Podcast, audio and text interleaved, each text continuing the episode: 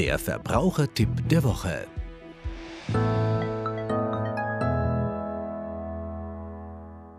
Die Bezeichnung Vollkorn oder mit Vollkornmehl findet man tatsächlich auf vielen verarbeiteten Produkten, beispielsweise auf Keksen oder Crackern oder auch Toastbrot.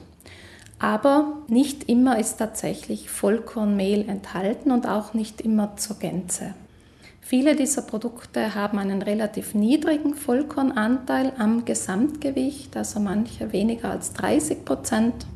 Die echten Vollkornprodukte enthalten mindestens 50 Prozent Vollkornanteil am Gesamtgewicht des Produkts, noch besser mehr als 70 Prozent. Aber noch etwas anderes ist dazu zu sagen.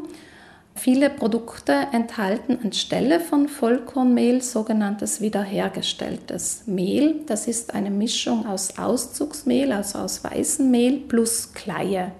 Das ist zulässig in Italien.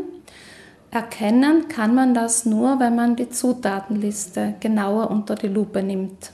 Wird echtes Vollkornmehl verwendet, dann findet man diese Bezeichnung in der Zutatenliste ohne weitere zusätzliche Angaben. Also es steht dann beispielsweise Weizenvollkornmehl oder Dinkelvollkornmehl dort.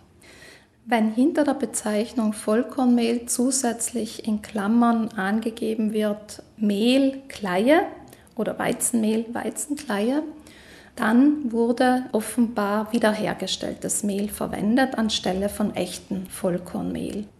Gesundheitlich gesehen macht das einen Unterschied, denn das wiederhergestellte Mehl wird ohne den Keimling vermahlen. Also es fehlen da die wertvollen Inhaltsstoffe des Getreidekeimlings. Und das wiederhergestellte Mehl hat auch einen höheren glykämischen Index. Das heißt, nach der Mahlzeit steigt der Blutzuckerspiegel im Vergleich zum Produkt mit Vollkornmehl stärker an.